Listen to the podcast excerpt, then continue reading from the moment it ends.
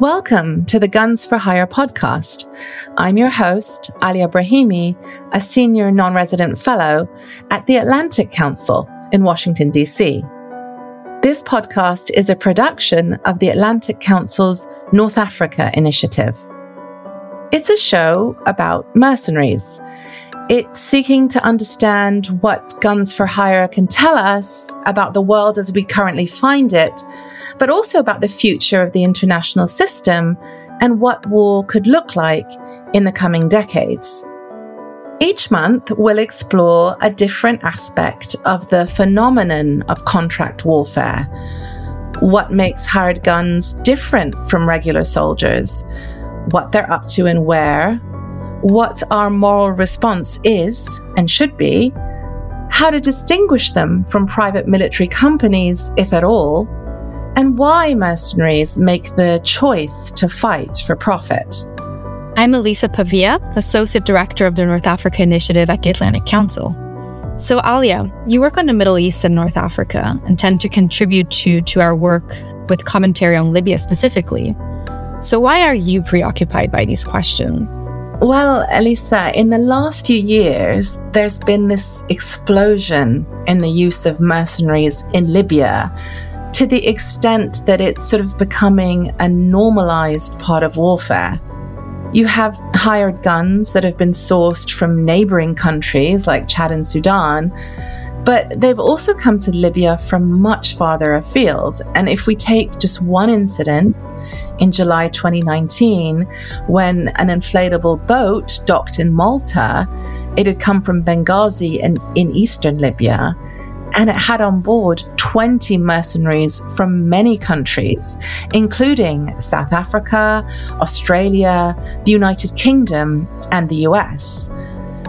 And in the most recent round of major fighting in Libya, both sides of the conflict depended on thousands of mercenaries from Syria and Russia to stand up an effective fighting capability. Right. So we know that mercenaries featured very prominently in the civil war of 2019 2020, which began when a warlord from the east of the country laid siege to the capital, Tripoli, which is in the west. Yeah, and access to mercenaries was actually integral to his decision to start the war.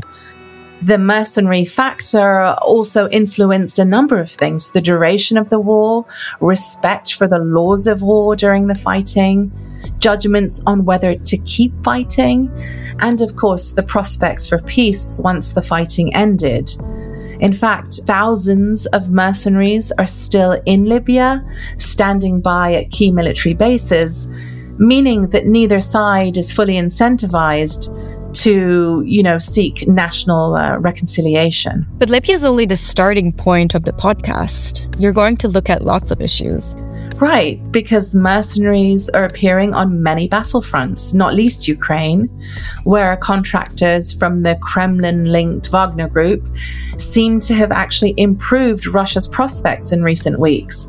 There was a Ukrainian intelligence report a couple of weeks ago that called them the only ones that are effective. But Elisa, we've also seen plenty of wars of words over the very concept of mercenaries, which seems to implicitly recognize their controversial moral and legal status. In Mali, 49 United Nations troops were arrested last summer by the military government and denounced as mercenaries.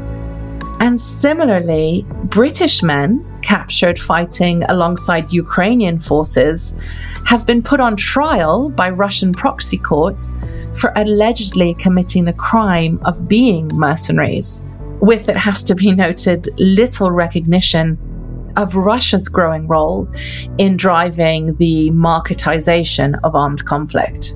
We've got a diverse lineup with guests from many disciplines and walks of life. In the first episode, you'll be talking to Professor Tony Coady. Yes, Professor Coady is an eminent Australian philosopher known worldwide for his work on political violence and practical ethics. So he'll be helping me to answer the question what's so bad about mercenaries?